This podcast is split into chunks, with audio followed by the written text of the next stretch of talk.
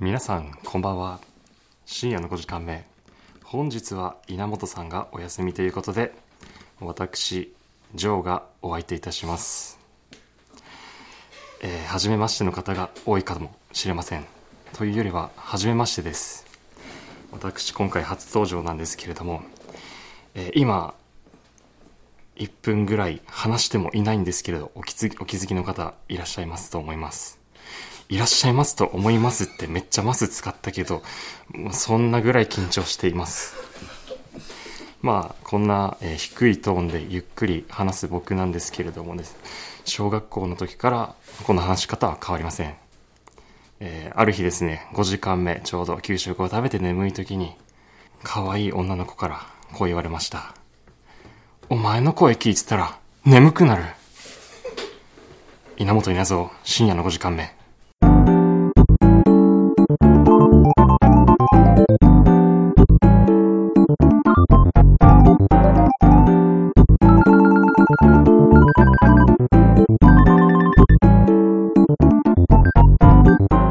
深夜の5時間目、この番組は沖縄県北谷町から今夜も30分にわたってお送りします。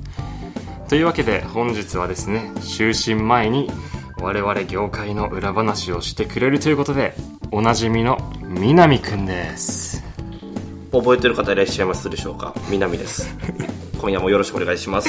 よろしくお願いいたします。いや、ジョー君、一番深夜の5時間目に合う声じゃない、ちょっと眠くなるっていう、これも夜でやってるから、もうぜひね、寝落ちしていただいて結構ですので。ただ私もね、南くんとは初共演なんですよ。そうなんですよね。なので南くん、噂によるとめっちゃ突っ込むらしいんですよ。だから皆さん眠る暇もないぐらい突っ込みが飛んできますので、よく耳の穴をかっぽじって聞いておいてください。ちょっとまあ無茶ぶりはこの辺にしといてもらって、ね、ちょっとジョー君初めてなので、ちょっとジョー君の自己紹介といいますか、ちょっと経歴をちょっと簡単に教えていただきないですか。はい、ありがとうございます。言っていただいて。私ジョーはですね、実はですね、南君とは同級生で、高校の、同級生ではあるんですけれども、まあ、実際、大規模な学校でしたもんで、今回がほぼ初対面に近いような状態です。そうなんですよね。初対面でまさかの同じ部屋で寝かされるというよくわからない状況にはなってるんです。そうなんですよ。今回ですね、深夜の5時間目お送りしておりますが、同時並行で第4回青春グランプリというのを開催しておりまして、その中の一角、この南くんとお話ししているこの時間でございます。いやー、まあ私もね、まあこれまでいろんな経験をしてきたつもりなんですけれども、ここまで初めましての人と初めましての環境でおしゃべりするっていうのも初めましてなので、もう何を言っていいかわからない状態なので。そうなんですよね。ほぼ初対面の人とラジオ撮るっていう謎の企画、これはちょっと緊張しますよね。そうですね。で、この青春グランプリっていうものがですね、我々26歳になるんですけれども、あの時の青春を思い出せ、一番青春したやつが勝ちというようなグランプリ大会となっております。実は毎年恒例で第4回なんですけれども、うん、初代優勝者の千葉くんが先週からも話はあったと思うんですけれども、コズ今週もあいつ呼ばわりでいきたいと思います。あいつ呼ばわりでいきましょう。僕も実は千葉くんとは一言も可愛い顔を交わしたことはないんですけれども、あいつ呼ばわりさせていただきます。よろしくお願いします。あいつでいいです。まあ、そんな中でですね、そうですね、僕の自己紹介から、申し上げますと、実はですね、今民間の会社で働いているのが本業でして、学生時代はですね、実は北海道にいたんですよ。北海道でですね、約4年間ほど生活していたんですけれど、まあ寒いですよ。寒いですか。うん、寒いです。でね、北海道の人って寒さを我慢しないんですよ。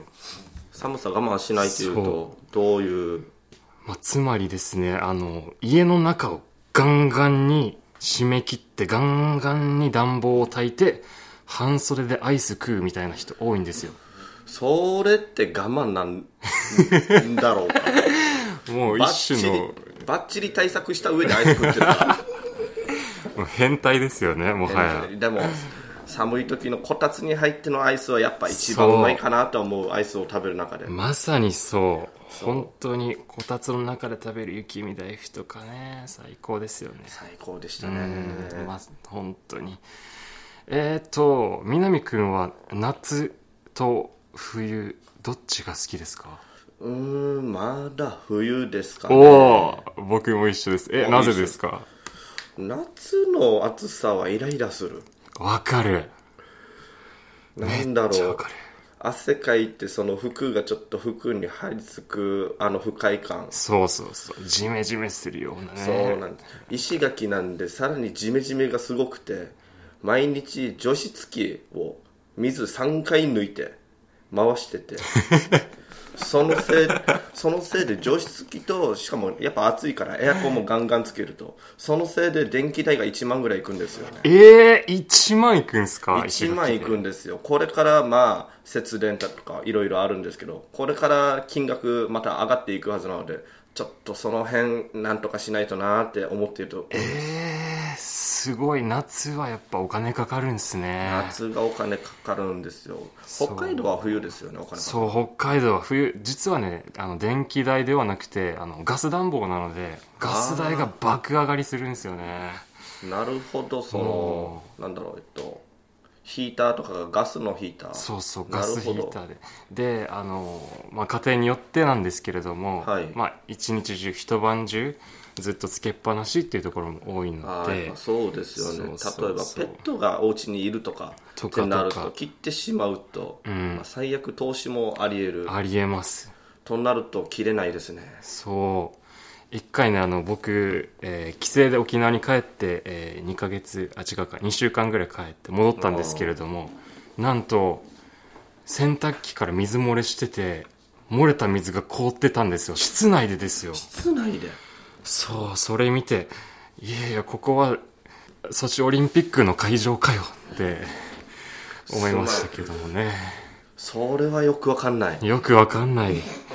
それはよくわかんない。ソチオリンピック松岡修造が気温上げたから、あれまだ多分そっちの方が寒いかもしれない。ソチオリンピックは松岡修造が気温上げたんですか？気温上げて雪降らない日やったんじゃなかったっけな。ソチオリンピック、そうでしたっけ？そんな記憶あったような。まあ、それってその後のオリンピックじゃないですか。あれ、そうでしたっけ？オリンピックってどこまで、最近あったのは北京でしたっけ？最近北京でしたっけ？あ、違う、東京オリンピックだ。あ、そうだ。そうだ。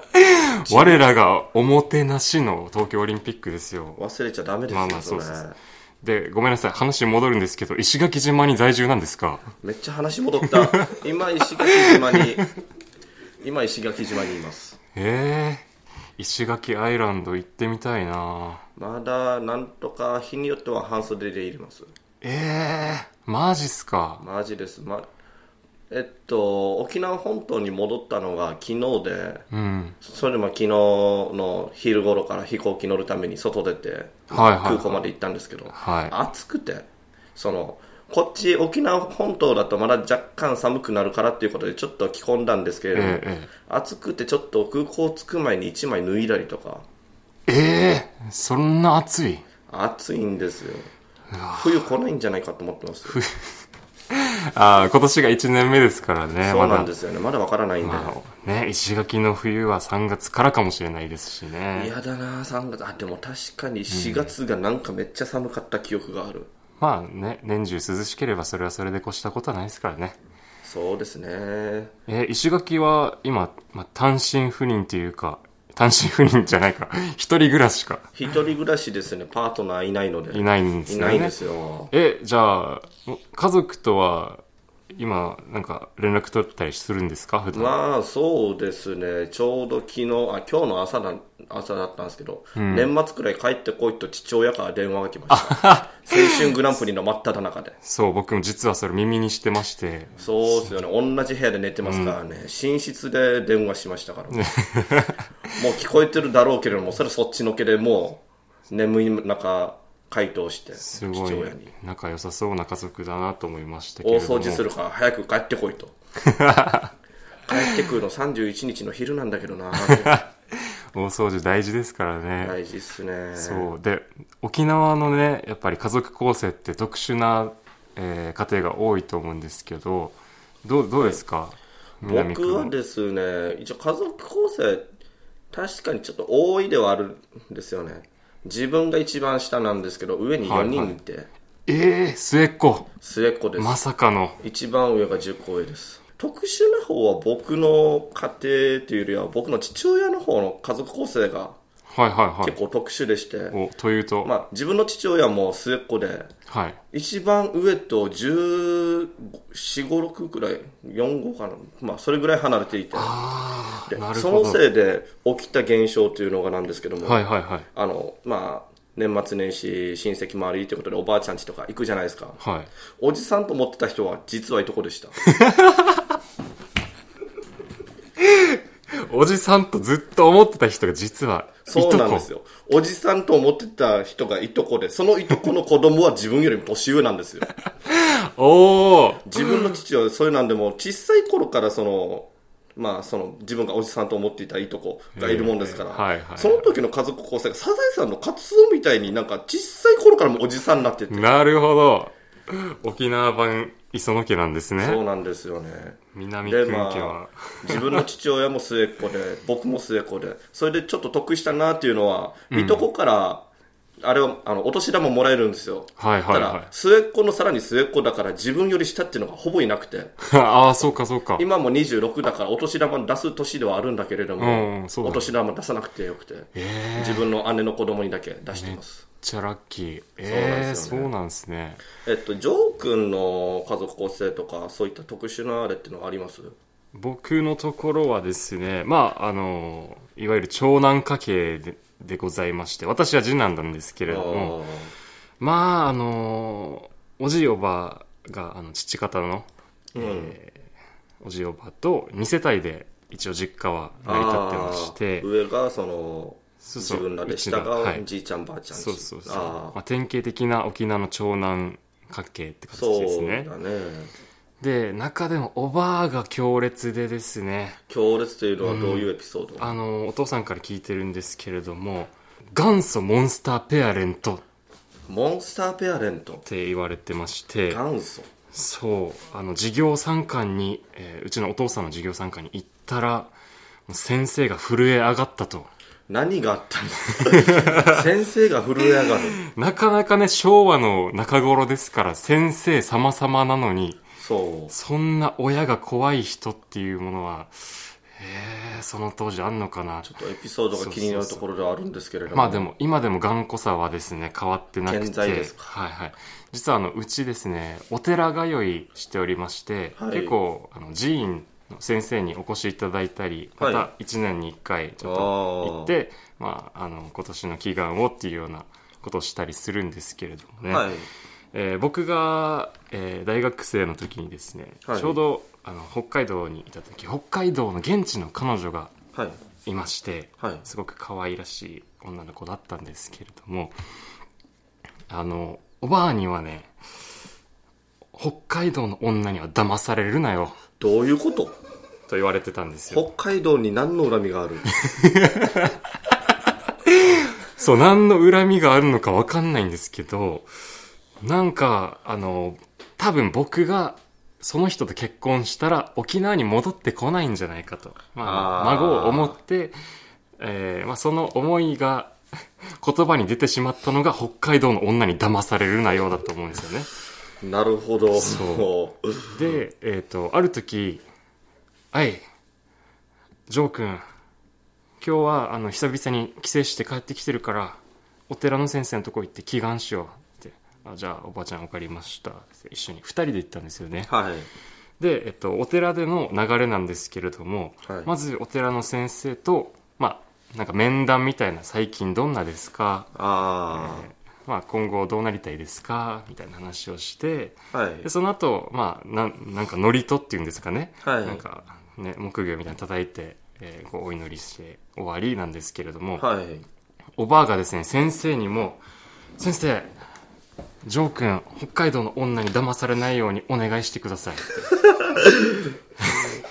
ておばあちゃん、北海道の女の人を何だと思ってるんですか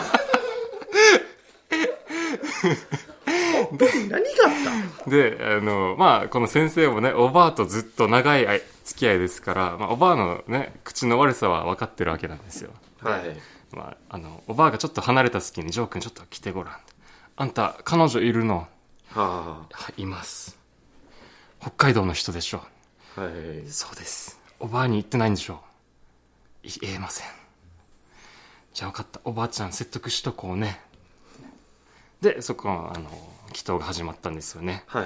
で、その後、まあ、無事終わりまして、まあ、お家に帰ったわけですよ。はい。で、お昼ご飯食べて部屋でゴロゴロしてたら、まあ、彼女から電話かかってきまして、はい。ジョー君、私たち別れよう。おばあ呪いかけてやがった。おばあちゃん何を願いしたんだ。そんなピンポイントで聞く呪いある？即効性高いな、そのお寺も。怖いな。すごいな。いやいや、ほんと、それ以来ね。もういやー、それは先生も震え上がるわ。もうほんと全部言うこと聞きますよねあー、もうこれはもう従うしかないなということで、そろそろいい時間になりましたので、今日の1曲目は榎本でダサラップ。What's going on? What's up, man? Oh yeah. Bro, now tension rises. Don't stop music. Okay. My deep vibe is still very one stand. Alright. Are you ready? Listen carefully. Oi. 自己紹介まず改めまして。Yes. 誰も聞いたことのないトラックを発明。俺の名前は EN。俺のことみんな知ってる？No.やってきたぜこの日のためにセッション。好きな食べ物なりいかがそう、いかがでしょう、気になさいましたか？リスるだけのリスな、それマジださ。イヤホンから流れる俺のバイブさ、浜のように発射まるでライフだ。イヤホンから流れる俺のバイブさ、浜のように発射まるでライフだ。今日はに彼女とディー十数年後にあなたと結婚。彼女の携帯着信ストレスクエスチョン。皆さんのストレスを質問形式で送ってもらっているコーナーです。今回はリスナーさんもお休みということで、過去にもらったメールの中から好評だったメールを紹介していこうと思います。お願いします。ではまず1通目、ラジオネーム村上男子、ありがとうございます。ありがとうございます。ここ最近はマッチングアプリで彼女を作ろうとしている僕ですが、もうかれこれ1年半は毎月お金をぼったくられ続けています。ぼったくられてる。マッチングアプリ最大の難所は女子とのトークを続けることです。頑張っていろんな話題を振ったり話したりするのですが、話を広げようとする女性はほとんどおらず、僕の質問に答えるだけで全く話を広げようとしません。なるほど。これって女性のトーク力がないのか、僕の振りがつまらないのか、どっちなんでしょうか？どんな会話をすれば女性と付き合えるんですか？まあお二人がそんな方法を知っているとは思いませんが。ちょっと喧嘩腰だな。なんだ村上男子さんなんだよ。我々だってね、それなり経験してますからね。いや俺経験しねえんだよな。まあどうですか南くん、率直に。いやでも正直な話言ったら俺はまあどんくらいだっけぼったくられてるのは。1年半って言ってますね。1年半はぼったくられるどころか1年半経つ前に諦めて切るんだけどもでもちょっと村上男子が言うこの、まあ、なんだろう、女性側があまりトークつなげてくれないっていうのはちょっと自分もやってて思うところはある、ね、はいはいはいはい。どんな感じでした？いやもう本当に質問したら質問返すだけで、こっち向こうからのなんかまた別の話題っていうのの提供はないですね。そっか、キャッチボールがなかなかうまくいかないってことか。そうなんですよね。ああ、これは難しいですよね。そうなんですね。だから自分もこれちょっと一緒に考えていきたいなと思います。うん。ジョー君は何かエピソードとかはありますか？そうですね、僕も実はマッチングアプリやったことがあって、はい、マッチングアプリって基本男性が課金をして、はい、女性はまあ無料でいいですよっていうものが結構多いみたいで、そうですね、それが基本ですね。そうそうで、まあ、こっちは高い金払って全力で顔をバンと出して、はい、プロフィールキャチャッと書いて、はい、まあ、よろしくお願いしますって激しく言ってるわけじゃないですか、はいはい、その一方で女性側の態度がね、僕はちょっといけすかなくてですね、はい、まず、スタバのカフェモカ綺麗な青い海、私スポーツ大好きですみたいな、なんか当たり障りない感じの、そう、名前も書いてないし顔写真も載ってないし、やる気があるんかいこらと言いたいんですけれども、情報が、そうですねなんと言いましょうか、誰がやってもここまでは出せるんじゃないかっていうような情報までですね、うん、そうですね、その他の人と何が違うのかと言われるとわからないですし、うん、相手の顔が見えない以上はちょっと信用性っていうのも、そう、まあ、だいぶガタ落ちしますし、そう、まあ、女性の方が売り手市場っていうんですかね、そうなんですかね、なんかね、やっぱり男性の方からもうキャッチーな、まあ、トークを繰り広げていって心をキャッチするみたいな、はい、なるほど、確かにそうですよね、女性側がちょっと優位性あるみたいな、うん、そういう風潮はやっぱりありますね。合コンでも例えば男側がおごるだとか、ありますね、そういったのでやっぱこういう恋愛事情は女性側がちょっと、まあ、男性側よりもそのアドバンテージがあるというか、うん、っていうのは多少感じるところはありますね。いやー、で特にね、合コンで思い出したんですけど、はい、沖縄って電車通ってないじゃないですか、はい、だから、そうですね、よく県外の方が言う、私終電逃しちゃったみたいなシチュエーションがないんですよ。ないですね。これはね、難しい、難しいですね。大体タクシーか代行かがもう結論ですからねタクシーか代行、そうですね、うん、これはねちょっとお持ち帰りしたくてもできないような環境に置かれているっていうのが、まあ、沖縄の特殊性、そうですね、沖縄の車社会こうなってますね、うん、そう、まあ村上男子さん、つべこべ言わず頑張ってください。そうですね、我々から言えるのは、まあ、同じように頑張っていきましょうでは2通目のお手紙参りましょう。ラジオネームクールビューティー前田くん、ありがとうございます。ありがとうございます。本当に素朴な疑問なんですが、休日って何してますか？僕は休みの日にやることがありません。まあ休みなんだから何もしないで休んでおけばいいのですが、なんかそれでは会社のために生きているような、会社の奴隷になっているような、そんな心地がしています。なるほど。どうか社畜人生から救ってください。はあ、これはなるほどですね。切実な社会問題ですね。そうですね、まあでも休日があるってこと、あるだけでもいいとは思うんですよね。休日の使い方はまあ人それぞれ南君はどうですか？僕はですね、まあ、前田君とは違って、うん、もう残業とかも全然ないから社畜っていうのはほぼなくて、うんうんうん、平日休日問わず基本的には帰ったら筋トレかゲームしかしてないですね、はい、筋トレかゲーム、そうなんですよね。だから筋トレしても筋肉増えずに脂肪が増えてってるんですけど、あらららら、筋トレとゲームってまさに月とすっぽんのような、そうですね、ルーティンですけれども、確かに対極的な感じはします。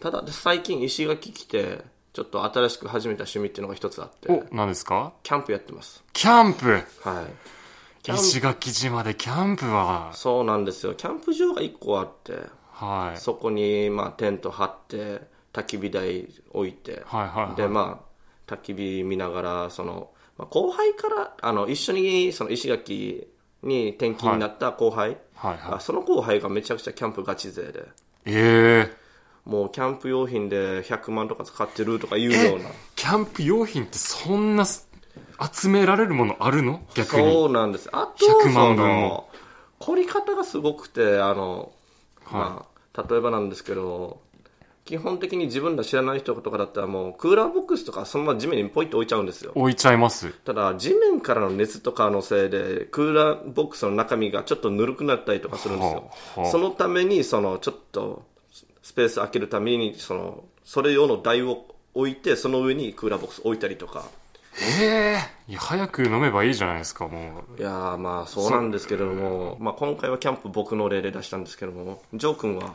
そうですね、僕は南君のアウトドアとは違ってめちゃくちゃインドア派でですね、はい、家でネットフリックス見ながら酒飲んでますね。ああいいですね、酒飲むのも全然ありです、ね、そうでね、僕も実はちょっと社畜気味な日々が続いてたことがあったんですけれども、やっぱり土日休みで2日間だけだと少ないじゃないですか、休みって。そうですね、5日働いて2日はちょっと少ないなと毎日思うんですけど、そうなんと1日を2日に分ける方法を編み出しました。どういうことですか？これですね、はい、画期的ですよ。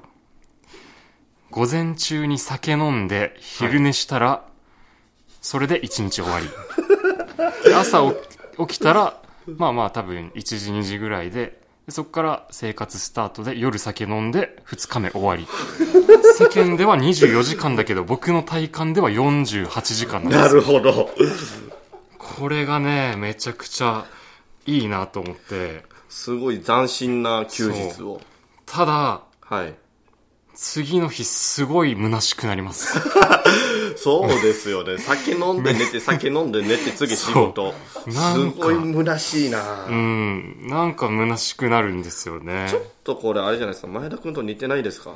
そうですね。ちょっと前田くん、クールビューティー前田くん。前田くん酒入れてないだけです。酒入れてないだけですので、解決策は酒を入れるだけです。酒は大事。酒は大事です。そうですね。そう。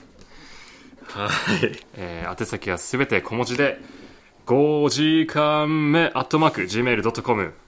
繰り返します。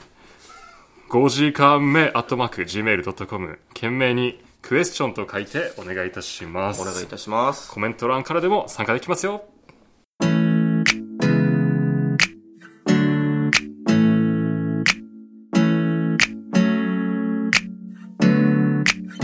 深夜の5時間目。この番組は沖縄県北谷町から今夜も30分にわたってお送りしました。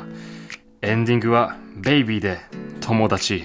いやー、南くん、はい、まあ、ちょっと初めましてに近いような状態だったんですけど、すごい楽しい時間過ごせました。そうですね、これぐっと距離縮まったような、そんな気はしますよ。もうこの後飲みに行こうか。行きますか。